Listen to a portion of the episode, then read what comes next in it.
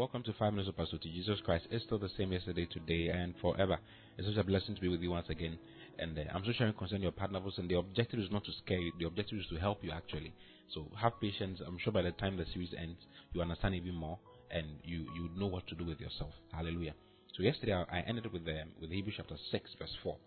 This is for it is impossible. You see, the word of God is, emphatic. it is impossible for those who were once enlightened.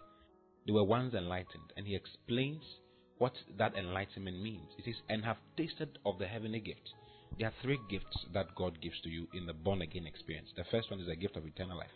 The second one is a gift of the Holy Spirit. The third one is a gift of righteousness. In no particular order. You know, He gives all these gifts to you.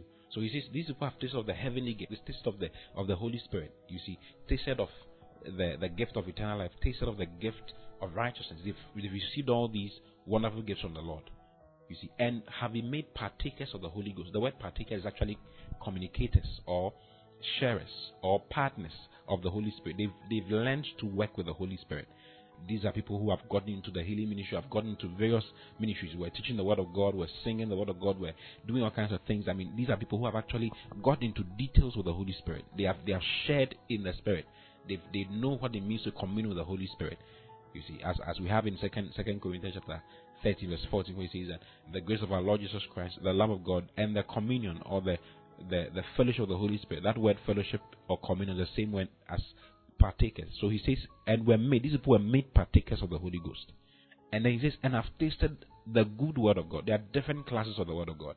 There's the milk of the word, there's a meat of the word, there's a strong meat of the word. Then there's the good word of God. The good word of God is actually the highest kind of the word of God. It's sometimes called the honey of the word.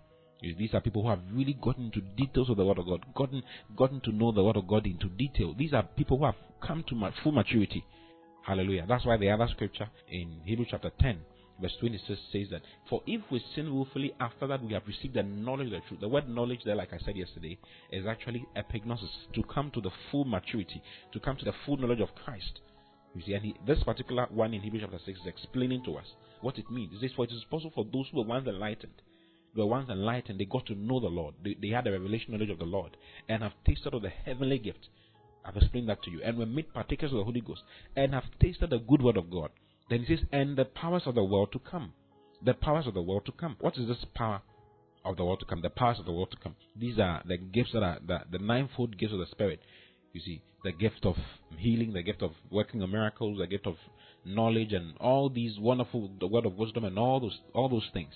You see, these are things that in heaven will be will be will be for everybody. In the world to come, it will be for everybody. In the world to come, you wouldn't have to explain yourself to anybody. Everybody will know what is in your head. Everybody will know what is going on already before you even say anything. You don't need to in heaven. You don't need to even say anything. Your thoughts can be known, but here on earth, your thoughts cannot be known. But the past of the world to come gives you an ability to get to know what someone is thinking, to even prophesy to the person, show the person what's going to happen in the future, and all those things. So these are people who have actually gotten a certain level with God. Do you see? He says, and have tasted of the good word of God and the powers of the world to come. Then he says, if they shall fall away, it is impossible to renew them again unto repentance. He says, seeing they crucify to themselves the Son of God afresh and put him to an open shame. It is impossible. So the unpardonable sin is actually committed by people who have come to the full maturity of the Lord and have done despite to the blood of Christ that sanctified them and insulted the Holy Spirit that sanctified them by saying that Jesus Christ is not their Savior. The, the born again experience is nothing. After they've gotten to, to know all these wonderful, interesting things about the Lord, you know, and come to that full maturity, it is if they should, if it is impossible to renew them, it is impossible to renew them once again unto repentance, seeing they crucify themselves the Son of God afresh and put into an open shame.